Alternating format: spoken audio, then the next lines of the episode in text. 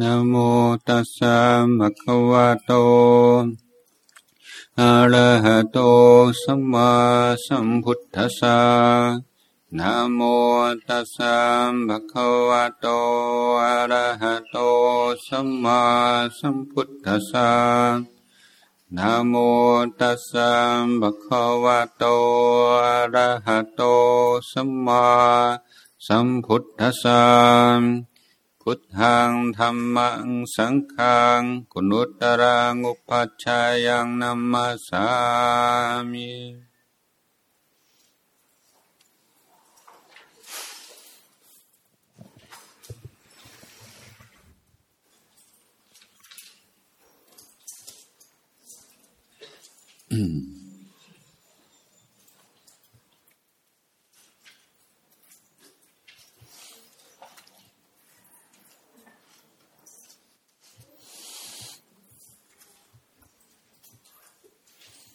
พ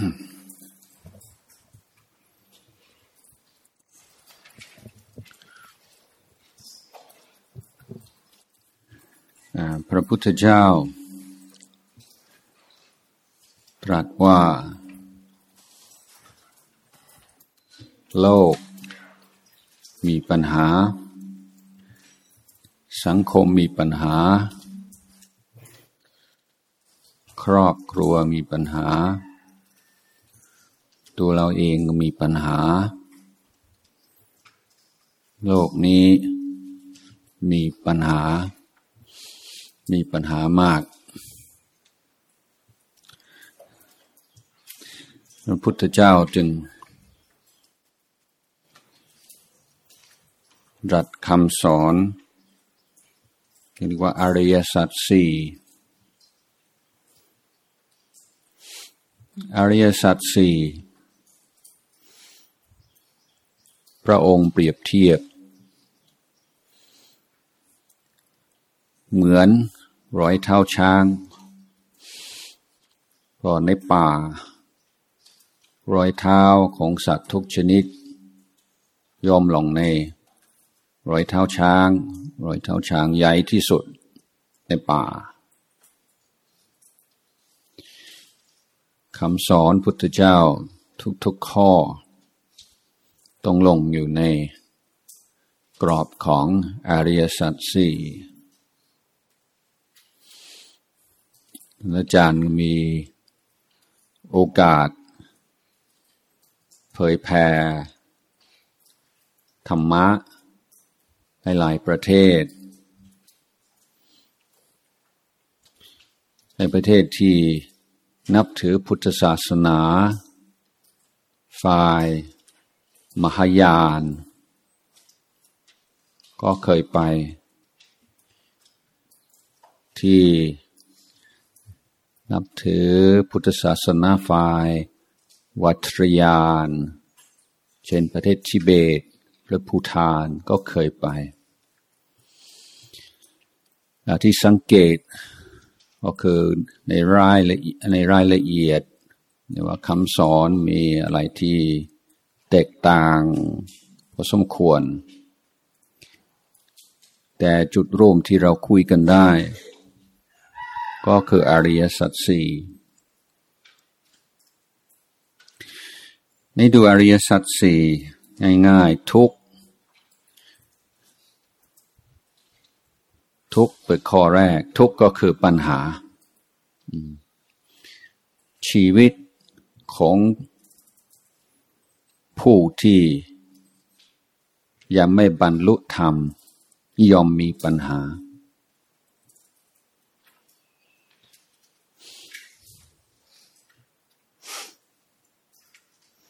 ชีวิตของผู้ที่ยังไม่ถึงธรรมย่อมมีความปกพร่องเป็นนิดเป็นธรรมดา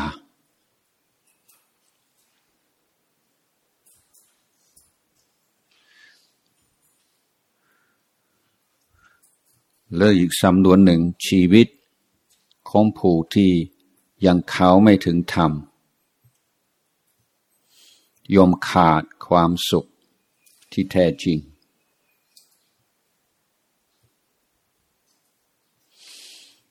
นี่ก็คือการวิเคราะห์ ความเป็นอยู่ของมนุษย์ ว่ามนุษย์เรา ตั้งแต่ ชีวิตส่วนตัวตลอดถึงชีวิตของโลก มีปัญหาเป็นธรรมดา มีความปกพร่องเป็นธรรมดา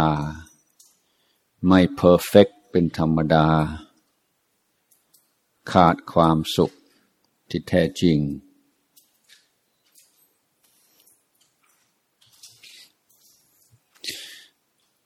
ถ้าเทียบกับ ศาสนาอื่นส่วนมากต้องวาดภาพของสิ่งสูงสุด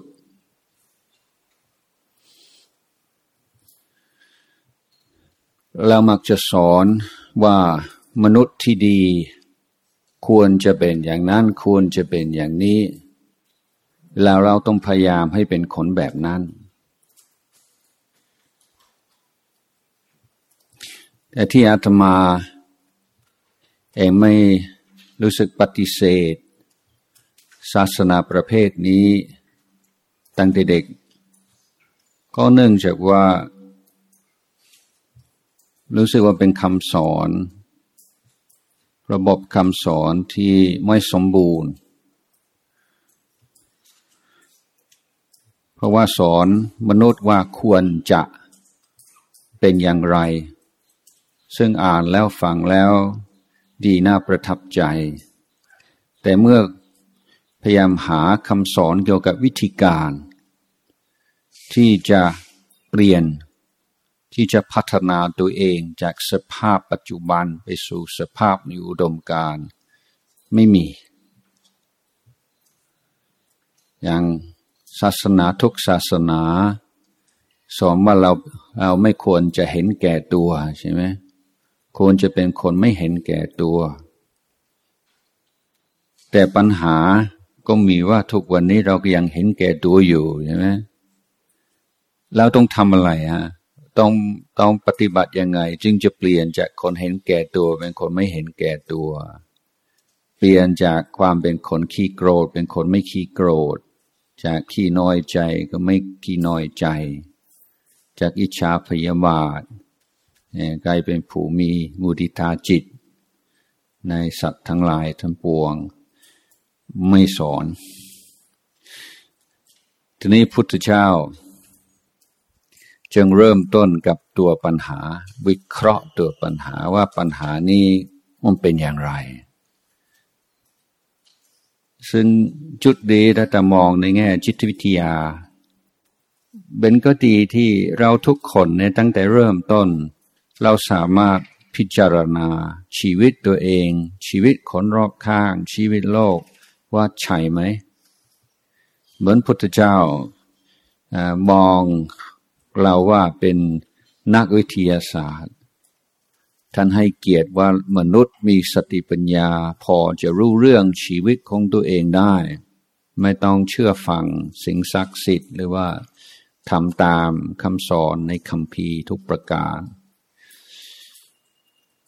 เอาลองดูชีวิตของตัวเอง ความสุขที่แท้จริงมีไหม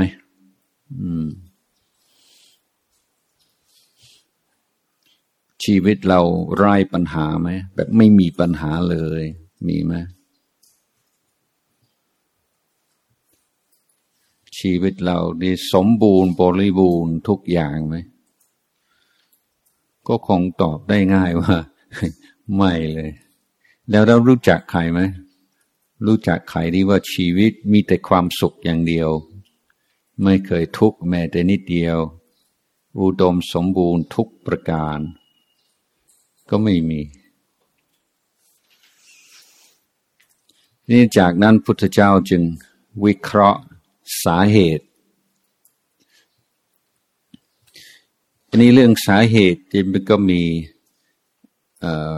สอนอยู่ในลัทธิศาสนาทั่วไปว่าเราทุกข์เพราะสิ่งศักดิ์สิทธิ์ลงโทษ เราทุกข์เพราะสิ่งศักดิ์สิทธิ์ทดสอบหรือเราทุกข์โดยไม่มีความหมายแต่นี้ลัทธิอย่างนี้ก็มี ตายแล้วศูนย์โลกนี้ไม่มีความหมาย คนที่เชื่อว่าชีวิตมีความหมายหลอกลวงตัวเอง สร้างภาพอะไรบางอย่างพวกเป็นที่ปลอบใจทำให้เราจะไม่ต้องฆ่าตัวตายอันนี้บางศาสนาบางลัทธิก็สอนอย่างนั้นเหมือนกัน แต่พุทธเจ้าสอนว่าสภาวะที่เรียกว่าทุกขะมันมีเหตุคือตัณหา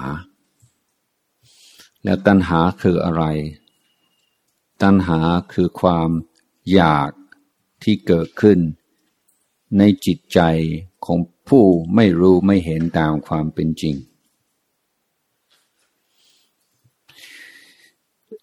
นี่ต้องเข้าใจว่าที่เราสรุปแปลว่าทุกสมุทัยนิโรธมรรคนั่นมันก็เป็นหัวหัวข้อ ที่จะเป็นจุดเริ่มต้นในการพิจารณาความหมาย ไม่ใช่ว่า ทองคำว่าทุกทองคำว่าสมุทัยรู้เรื่องอริยสัจสีแล้วนั้นทุกคือปัญหา ทุกคือภาวะที่ไม่สมบูรณ์ ภาวะที่ขาดความสุขที่แท้จริง ภาวะที่ปกพร่อง ของผู้ที่ยังไม่เข้าถึงธรรม ตัณหา ก็เพราะว่าผู้ที่เมื่อเราไม่เข้าถึงยังไม่เข้าถึงธรรม เมื่อเรายังไม่รู้ไม่เห็นตามความเป็นจริง ความอยากต่างๆ ย่อมเกิดขึ้นในตัวความอยากที่เกิดจากความไม่รู้ไม่เห็นคืออวิชชาท่านให้ชื่อโดยเฉพาะว่าตัณหา ซึ่งเป็นสมุทัย แต่โคดถ้ามีแต่สองข้อนี้ มันก็น่ากลุ้มใจเหมือนกันเนาะว่า เออ ชีวิตเรามีปัญหา เพราะเราไม่เห็นตามความเป็นจริง ไม่เห็นตามความเป็นจริง แล้วต้องมีความอยากต่างๆ ที่ทำให้เกิดความทุกข์ความเดือดร้อนตลอดเวลา แต่พุทธเจ้ายังสอนข้อต่อไปว่าความดับทุกข์หรือความสุขที่แท้จริง มีเป็นสิ่งที่มนุษย์เขาถึงได้ มนุษย์ทุกคน ไม่ว่าผู้ชาย ไม่ว่าผู้หญิง ไม่ว่าชาวตะวันตก ไม่ใช่ไม่ว่าชาวตะวันออก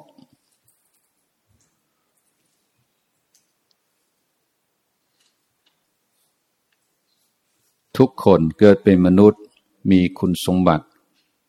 อที่จะเข้าถึงความจริงได้ดังความดับทุกข์คือการเข้าถึงภาวะที่ไม่มีปัญหา ภาวะที่ไม่มีอะไรปกพร่อง ภาวะที่ได้เข้าถึงความสุขที่แท้จริง มีมีจริง เป็นที่วังได้ แต่ข้อที่สี่ ก็คือข้อวัดปฏิบัติแนวทาง ก็คือการฝึกการศึกษาการพัฒนา กาย วาจาใจ ให้พร้อมกันเรียกว่าโดยระบบองรวม ต้องพัฒนาทั้งกาย ทั้งวาจา ทั้งใจพร้อมกัน มันจึงจะได้ ไม่ใช่ว่าจะเกิดด้วยการอ่อนวอนเลยว่าการตับทุกข์จะเกิดขึ้นโดยบังเอิญ ต้องเกิดขึ้นโดยการฝึกนั้นมนุษย์เป็นสัตว์ที่ฝึกได้ เปลี่ยนตัวเองได้ซึ่งแม้แต่อายุเรายังไม่มาก เราก็คง เคยติดอะไรบางอย่างที่ไม่ค่อยจะดี และต่อมาเลิกได้เพื่อทำให้น้อยลงได้ แค่นี้ก็เป็นการพิสูจน์อยู่แล้วว่ามนุษย์เราไม่เป็นเหยื่อ ไม่เป็นทาสของสัญชาตญาณเราบางสิ่งบางอย่างสำนึกตัวว่าไม่ดี เราก็เลิกได้ แล้วบางสิ่งบางอย่างในชีวิตปัจจุบันที่ดีที่สมัยก่อนไม่มี ก็แค่นี้เป็นการพิสูจน์ในเปิงต้นว่าเราสามารถทำสิ่งที่ไม่ดีที่ไม่เคยมีมาก่อน เกิดขึ้นในชีวิตเราได้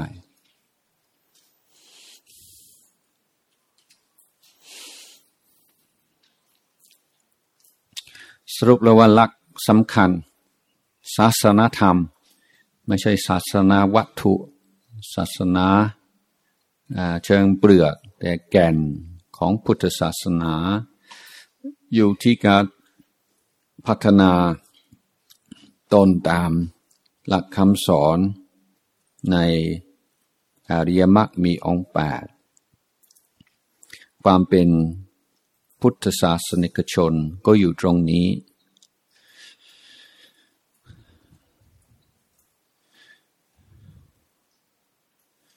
หลายปีที่แล้วหลังจากที่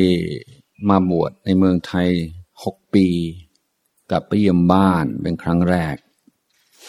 หลังจากพักที่บ้านได้สักอาทิตย์สองอาทิตย์ ก็ได้มีโอกาสไปเยี่ยม วัดสาขาที่เพิ่งเปิดในรัฐเตวอนทางตะวันตกของอังกฤษ ก็มีพระกลุ่มสี่ห้ารูป เดินทางพร้อมกัน นี่ไปถึงสถานีรถไฟที่อยู่ใกล้วัด ตอนสีหาทุ่ม จากนั้นต้องเดินสักอีกสักห้าหกกิโลถึงจะถึงวัด พอลงจากสถานีเออลงจากรถไฟเดินออกจากสถานีรถไฟ มีรถคันหนึ่งวิ่งมาจอด แล้วก็มีเด็กวัยรุ่นสี่ห้าคนวิ่งข้ามถนน เข้ามาหาเรา ซึ่งอาตมาเพิ่งกลับเมืองนอกเป็นครั้งแรก หลังจากได้ออกบวชก็ไม่รู้เหมือนกันว่า เอพวกนี้คือใคร เขาจะมาทำร้ายร่างกายเราหรือเปล่า เขาเล่นรังเกียจเราหรือเปล่า ปรากฏว่าไม่ใช่เป็นเป็นเด็กนับถือศาสนาคริสต์เป็นพวกที่พยายามคอมเวิร์ตคนอื่น ทนไม่ได้ที่จะที่จะเห็นคนนับถือศาสนาอื่น โดยไม่พยายามให้เขาเปลี่ยนศาสนา เขาจอดรถวิ่งเข้ามา แล้วคนหนึ่งถามอาตมาว่า คุณเชื่ออะไรบ้าง คือคนที่นับถือศาสนาประเภทนี้ก็จะเข้าใจว่าศาสนาเรื่องความเชื่อ เขาอยากจะรู้ว่าเราเชื่ออะไร เขาจึงจะบอกว่าอย่างนั้นไม่จริง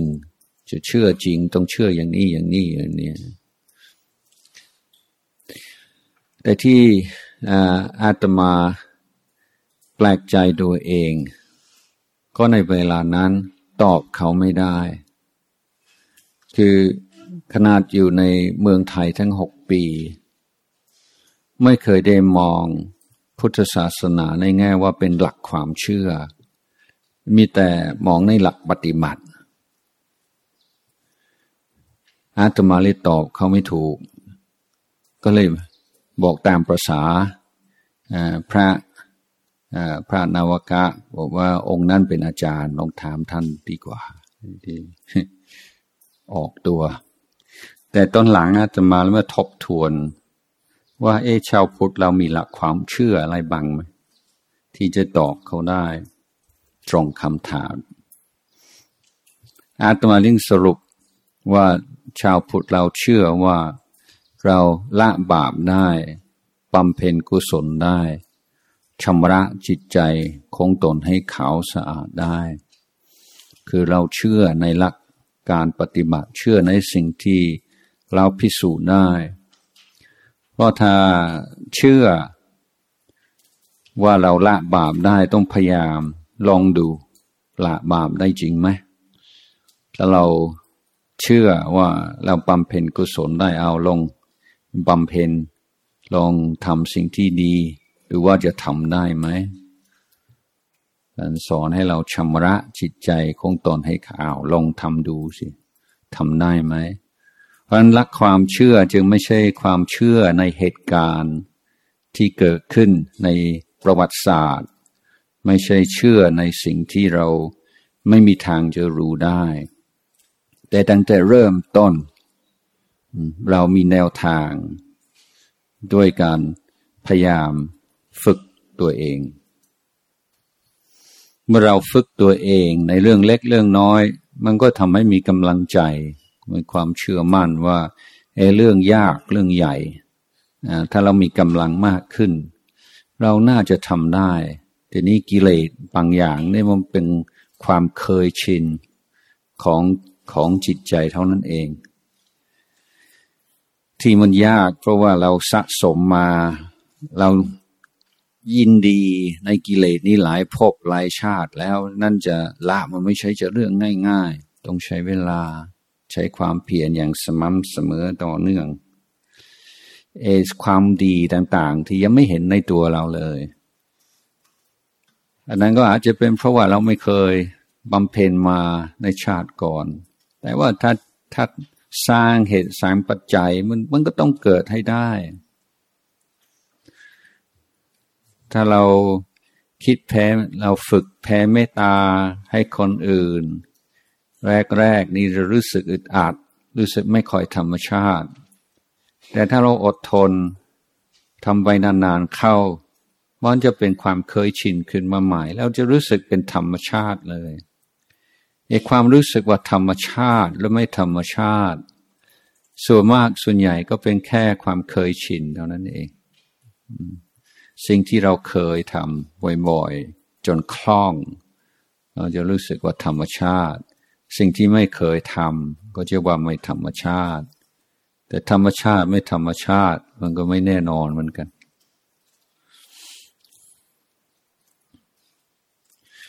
ท่านพุทธเจ้าจึง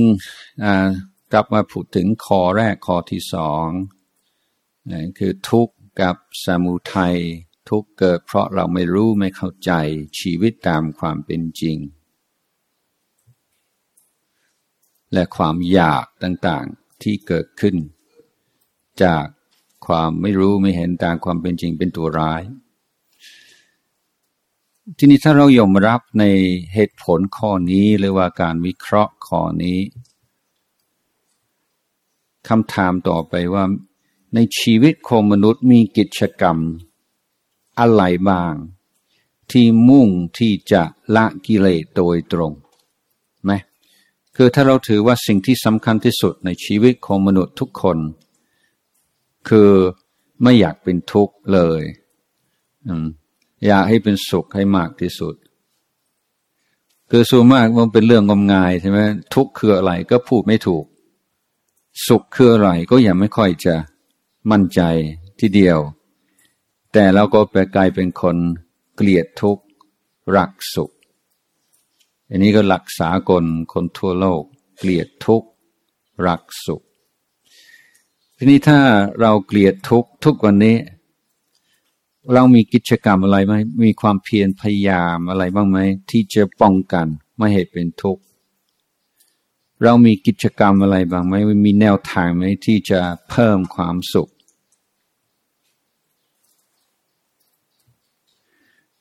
ก็เป็นเรื่องที่แปลกว่าเรื่องที่สำคัญที่สุดคือการดำเนินชีวิตอย่างไม่เป็นทุกข์ และการดำเนินชีวิตอย่างมีความสุข เราก็ลูบลูบคลำคลำไป ไม่เคยทำอะไรให้เป็นระบบให้เป็นระเบียบให้เป็นทางการ ให้เป็นเชิงวิทยาศาสตร์เลย มีแต่หวังเอามากกว่า พุทธเจ้าจึงฝากวิธีปฏิบัติให้เรา วิธีฝึกจิต นี่คือเหตุผลสำคัญในการเจริญสมาธิภาวนาและการเจริญสติในในรูปแบบ เพราะเป็นกิจกรรมเดียวในชีวิตของเราที่มุ่งที่การฝึกจิต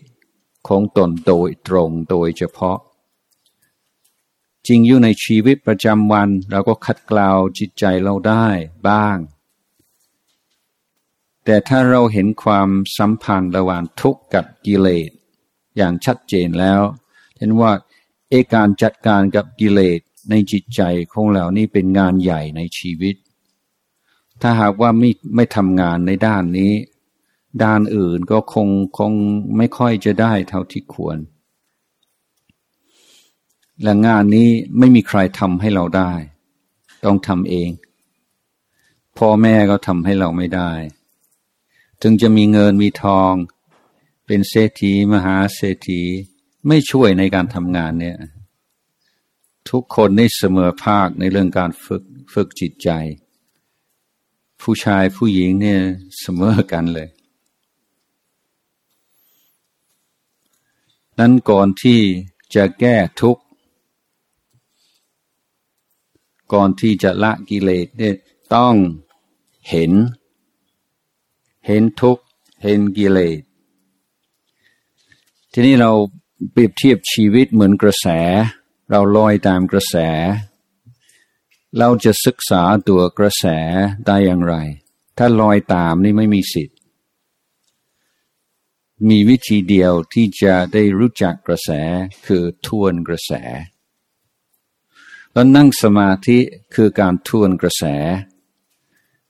เบื้องต้นเนี่ยต้องรู้สึก คัดข้องใจต้องรู้สึกยากลำบาก แน่นอนอยู่แล้ว เพราะกำลังทวนกระแส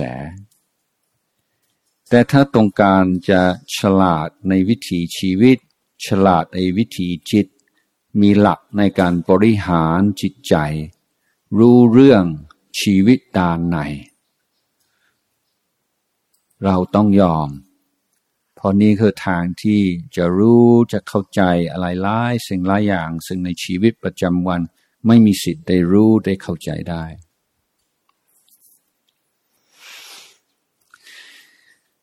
วันนี้ก็ได้ให้ขอคิดในเรื่องของอริยสัจสี่บางเล็กน้อยของพอสมควรเวลา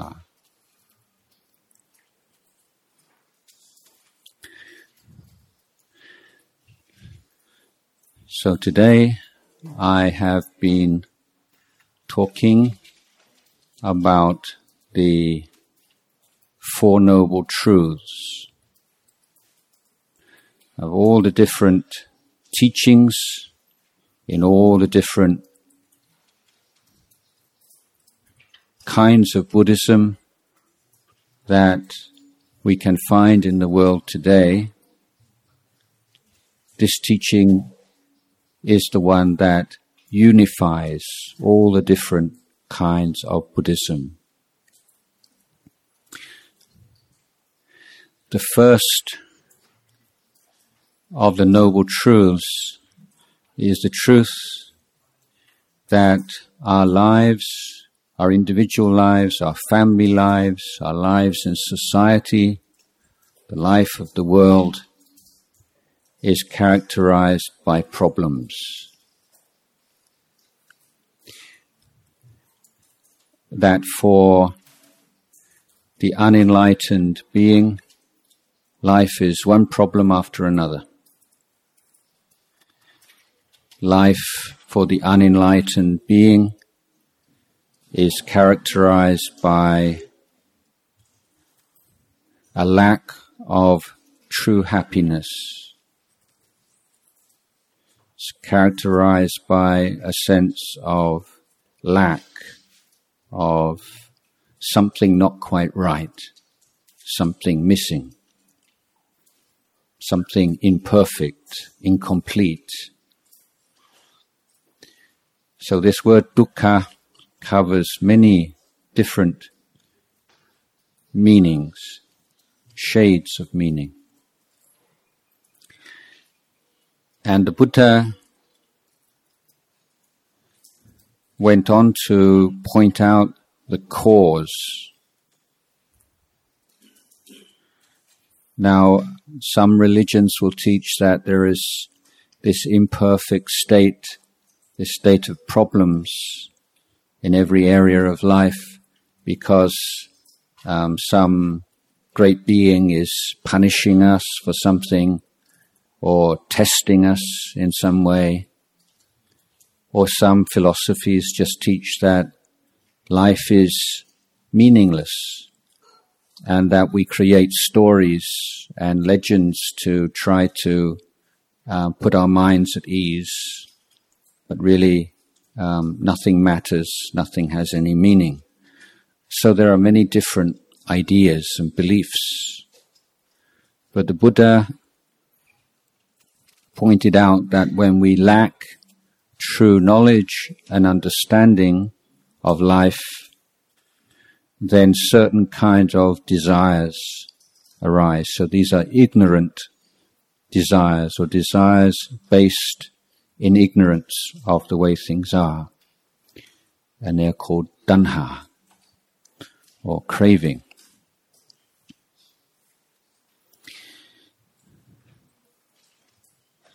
Now, the third noble truth is that none of this is necessary. It doesn't have to be this way. It's not our fate or our destiny uh, to live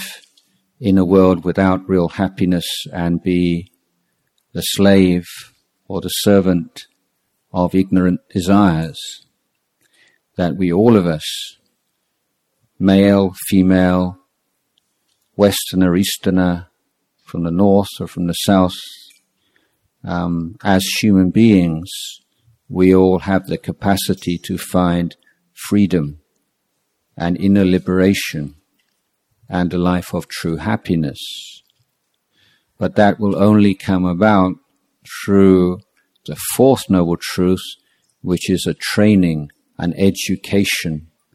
of every area of our life, our, our actions, our speech, our emotions, our thinking. And this holistic system of education is called the Eightfold Path. So, as Buddhists, um, this is some, should be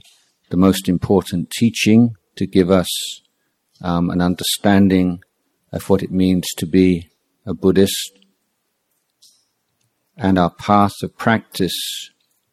is one of abandoning the unwholesome, developing the wholesome, purifying our minds, clarifying uh, the way things are. So wisdom and understanding is the highest point, the culmination of the practice. But before we can really make a difference and start on this path of practice, we have to clearly see what the problem is. So if we compare